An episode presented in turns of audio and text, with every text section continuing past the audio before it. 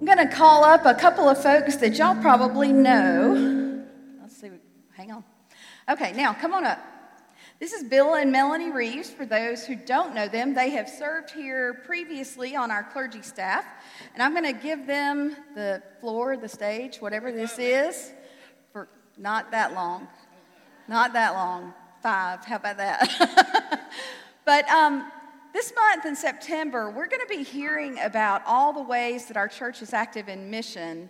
And today we get to hear from River Life. This is a ministry that they envisioned and have answered the call of God on their life to do, and they're making a difference in Coweta County and in the lives of every person who crosses their path. I know because they've changed mine. Um, so um, I'm grateful to them for all that they do. So, y'all give them your attention for just a few minutes, and then we'll have our message. Thank you, Maria. Thank y'all so much for having us. Is this on? No? Okay. There we go. Um, Thank y'all. It's always good to be with family. I want to start with reading a scripture from Mark, you're very familiar with, um, chapter 12, verse 30. In response to a question, Jesus answers about the commandments. He says, You shall love the Lord your God with all your heart, with all your soul, with all your mind, and with all your strength. The second is this you shall love your neighbor as yourself. There is no commandment greater than these. Several things I want to share with you that I've learned. I still don't like snakes.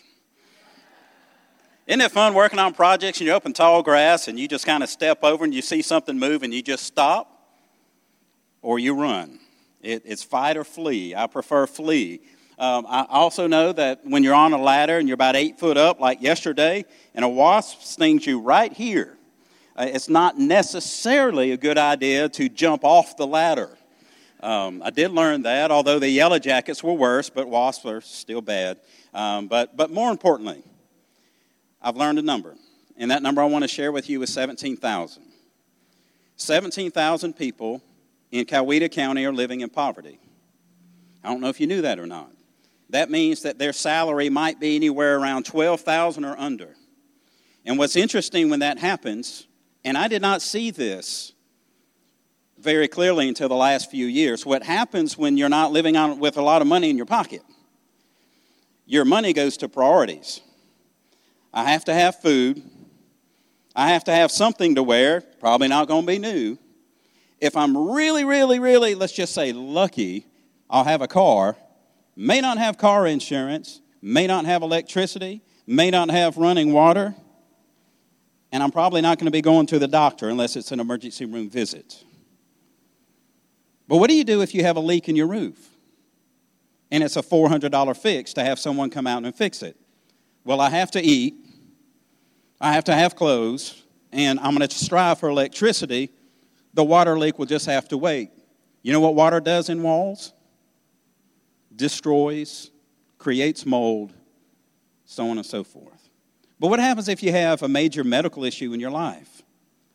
What if you have a stroke? And that affects people of all ages.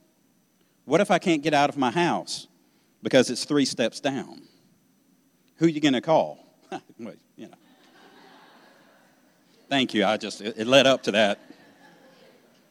We have ministries hallelujah in town that can help with clothes, can help with food, can help with electricity, can help with some rent. But who's going to do the outside home repair? The porches, the steps, the wheelchair ramps, cleaning up yards because guess what? If your lawnmower breaks, you're probably not going to go out and buy another one. I'm not trying to be dramatic here. I'm trying to tell you exactly what we see. And when circumstances diminish in people's lives, when their health diminishes, if you will, you know what happens? It's like somebody reaches down into the, the gut of their soul and rips out hope and rips out joy. Have you ever met somebody and looked into their eyes? I got 30 seconds left. I know you're timing me. I'm just kidding. And look into their eyes and their eyes look empty. You ever seen that before? It's like, where'd the joy go? Oftentimes, that's what we see not just economic poverty, but spiritual poverty as well. Second number I want to share with you 113. That's the number of the families of the last three years that we've been able to bring physical needs to, meeting of physical needs, but also we've been able to bring a hope that's going to last longer than any piece of wood I nail to their deck. It's going to be there for all eternity. I get to bring something, and many of you have already joined us, and many of you do this on your own. You get to bring something that is intangible to their life that's going to last for an eternity. You see, you get to meet that spiritual need when you meet that physical need because you get to do something that not everybody does in this world speak life into somebody else. And we just happen to do that and help you do that through missions. You know how all this is possible? You support us. And we just want to say thank you. It's not enough of a word to encompass what we want to say. But thank you. Let me pray for us. Heavenly Father, we thank you so very much, God, that you have given us this opportunity to get out of bed, get in that car, and drive here. Or maybe we walked. But God, your goodness to us in our life is never ending. Father, you have blessed us so much. You have brought us through so many difficult times. And like the psalmist, God, we just say thank you for all that you've done, for all that you're going to do. And Lord, I thank you for empowering us, Lord, to share that same experience with other people as your Holy Spirit leads us and empowers us to do so. Father, I speak a word of blessing over this church. I ask, Lord, that you would take every soul in this place and bring such healing bring such revelation of who you are, intimacy with you to their hearts, Lord, that they can't help but make you known.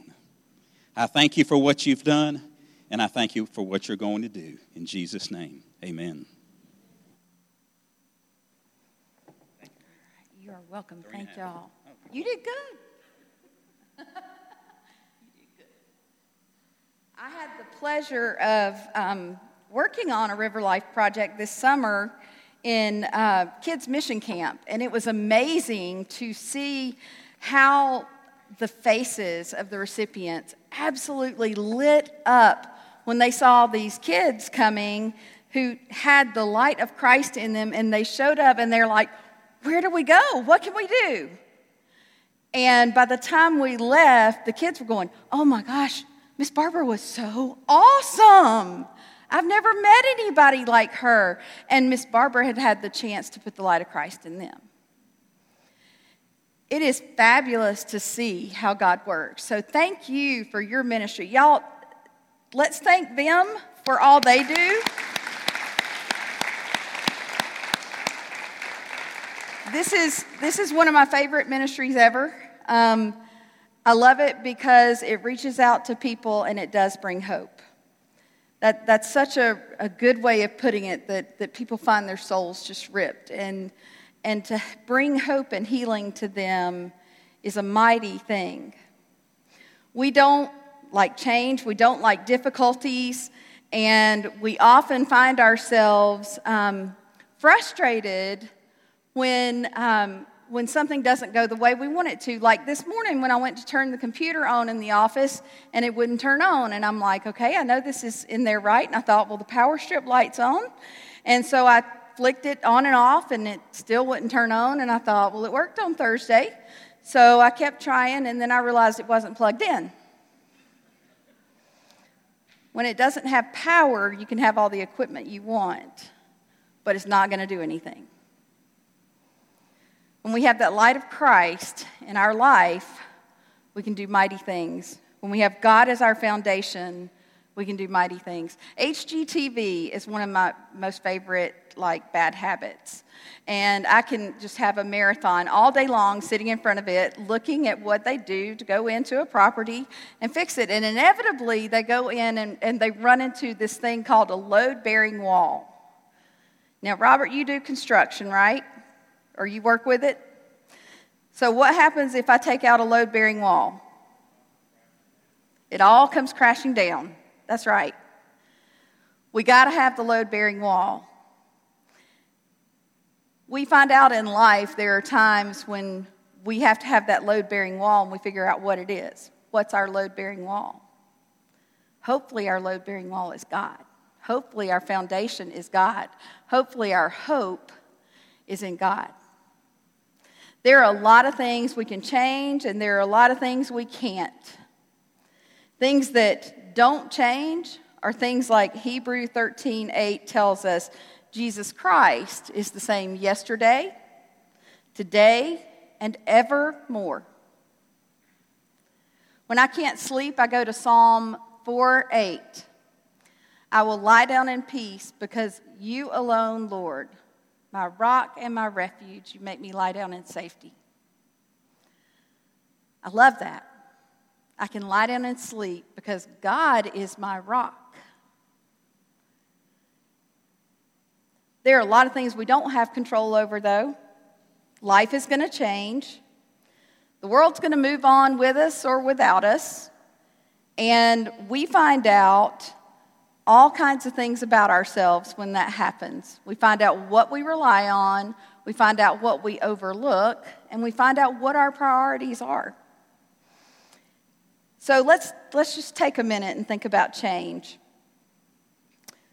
Some of y'all won't get this because you know the computer age and you don't know a non computer age, but the rest of us will.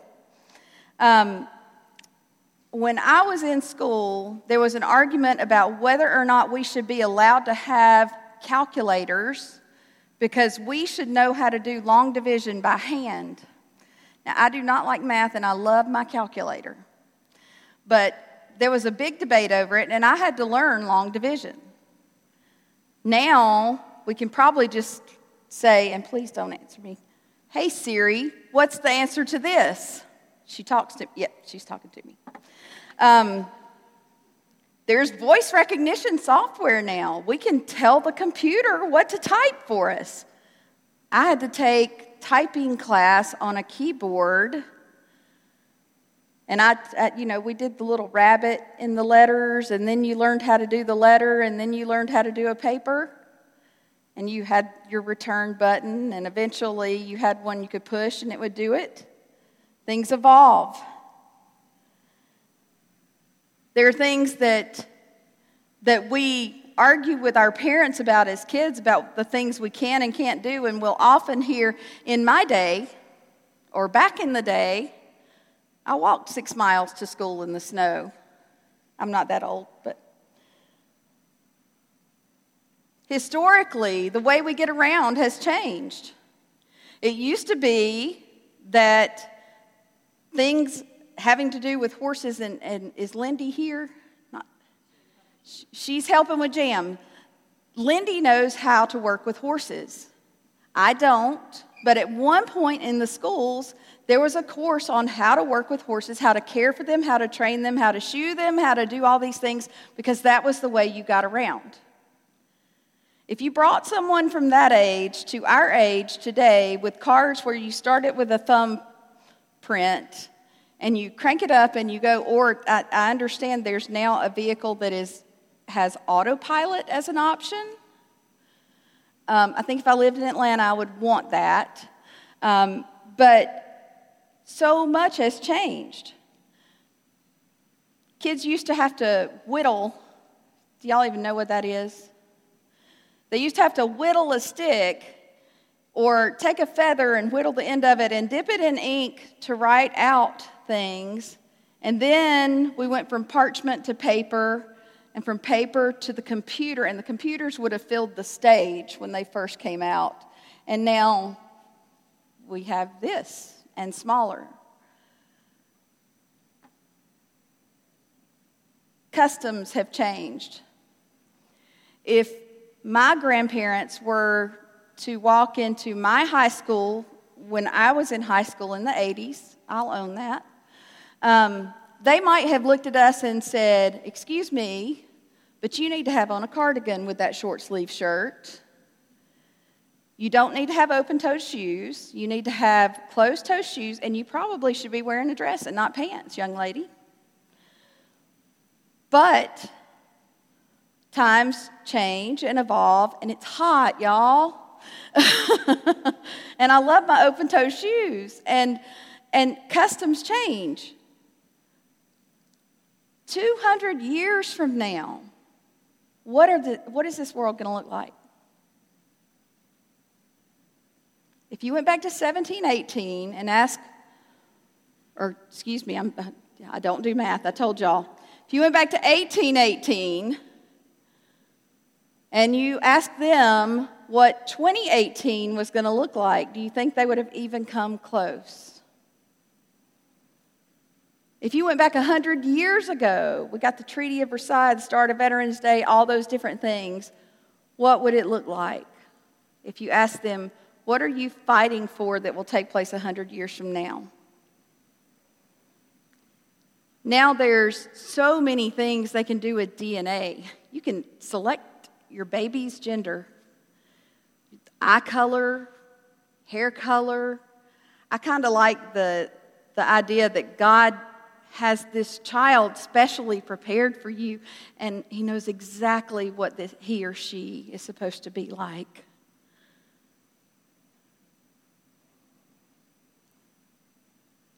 We talked about horses. We evolved into bicycles and probably then wagons and then cars and so on. And if any of you watch Star Trek, own it, raise your hand if you do. Brent, thank you. Brent's the only honest person in here right now.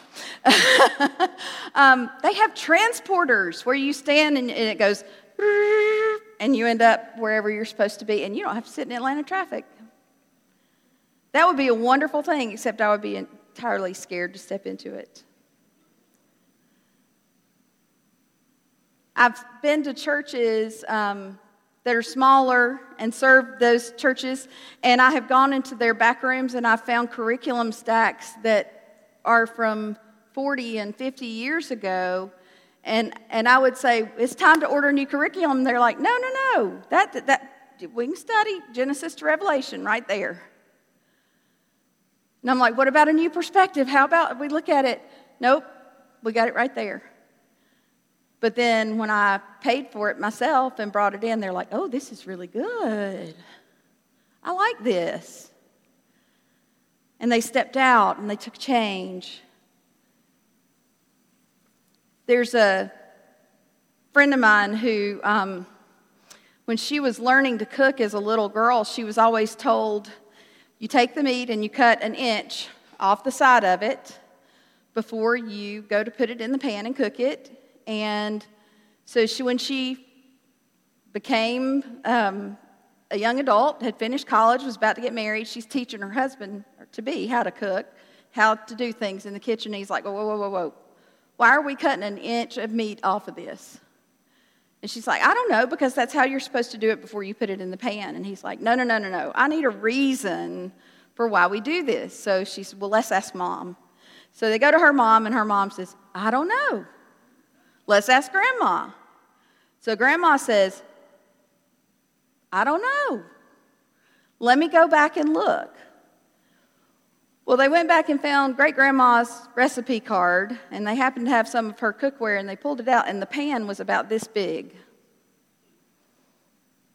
Our pans today come in any range of sizes, and it was you cut the inch off the meat so that it fits in the pan.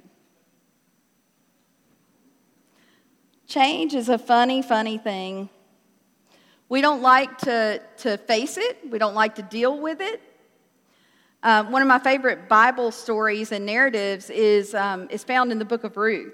How Ruth steps up, her, her husband has died, her brother in law has died, her father in law has died, and her mother in law is about to leave to go back to Israel. They live in Ruth's country, which is Moab. And, and Naomi's about to return home. There had been a famine there, there's no longer a famine there. And Ruth sees this as a family tie and a family bond. And, and Naomi even tries to say, No, no, no, I don't want to, no, I don't want to be responsible for you. You stay here, be with your family. And Ruth says, No, where you go, I go. And it became, And your God will be my God. And they trusted in God, and God was faithful. And God not only brought provision for them in terms of food, but in terms of family and in terms of land and in terms of generations. And she is one of the women in the uh, lineage of Christ. Every time Christ would approach somebody who would become a disciple, he would say, Follow me. And they had to leave what they had been doing. If you've ever felt that, if you've ever heard that, whether it was just to go talk to somebody across the room, you know that's not always an easy thing to do. It's hard to know what to say sometimes, it's hard to know what to do. But when we step up and we do that and we go, okay, okay, God, you are still God. You were God yesterday, you're God today, you're going to be God tomorrow, and I'm going to trust. I'm going to, I'm going to go with this. You know, change in life occurs often when we step out in faith. I think about um, whenever I was asked to go to the Philippines and I said, Well, how long does it take to get there? And they said, Well, it's 22 hours. And I said, Okay, so that's there and back. And they said, No, that's one way. And, and I know y'all have heard me say this before, but I said, Maria doesn't do that. And Bishop Rudy Juan says, Maria does do that. God's telling me Maria does that. And I looked at him and said, God hadn't told me that yet. But the next morning, God told me that.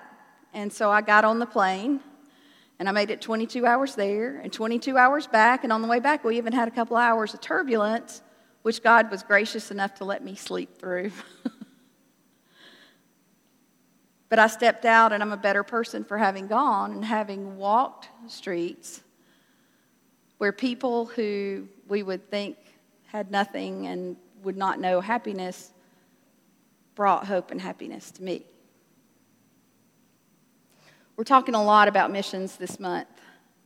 One of the things we've done is we've stepped out in faith as a church with Zoe.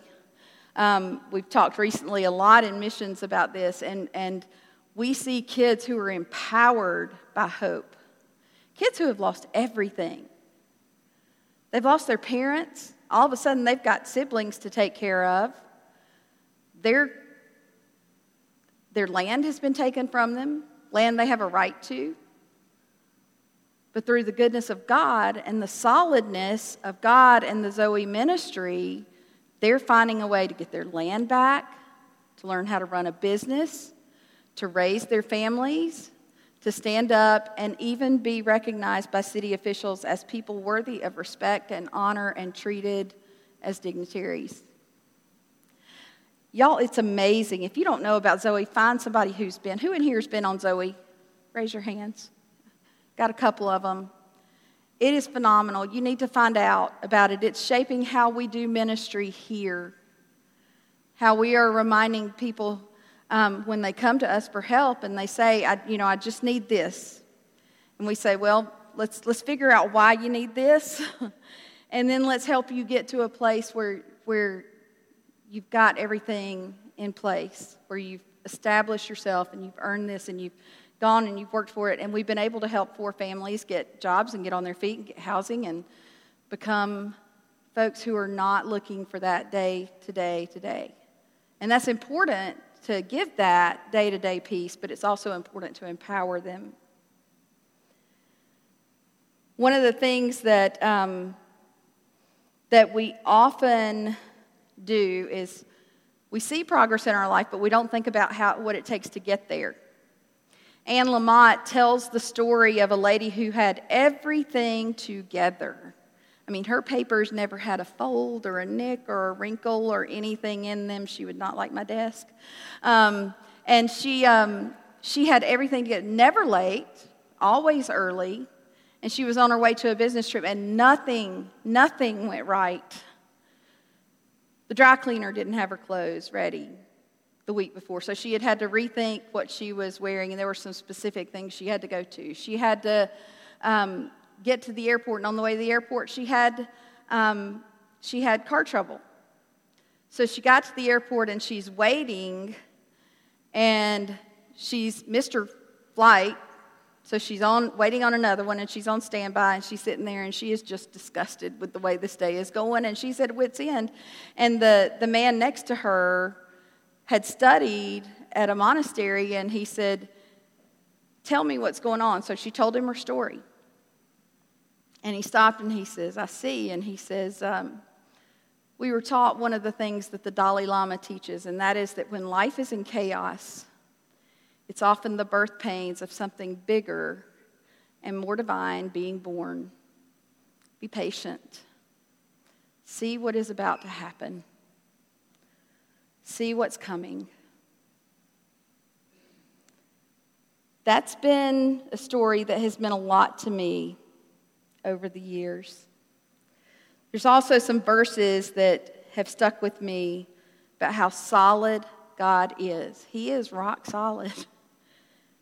God is our refuge and strength, the very present help in times of trouble. Therefore, we will not fear, though the earth should change and the mountains slip into the heart of the ocean. I heard that on 9 11 from Vic Pentz at, at, at one of the Presbyterian churches in Atlanta as he talked on the radio. My mom always looked at me with this one whenever I would worry about something. She'd say, Okay, Matthew 6, 26, look at the birds of the air. They don't sow or reap or store anything away in the barns, but God takes care of them. Aren't you worth more than them? Philippians 4, 6, and 7. Don't be anxious about anything, but in every situation, by prayer and petition with thanksgiving, with thanksgiving Thanksgiving, uh, the word Thanksgiving alone should put a smile on your face just because the thought of turkey. With thanksgiving, present your request to God, and the peace of God that transcends all understanding will guard your hearts and minds in Jesus Christ. And one of my absolute favorites, Exodus 14 14. The Lord will fight for you. You need only to be still.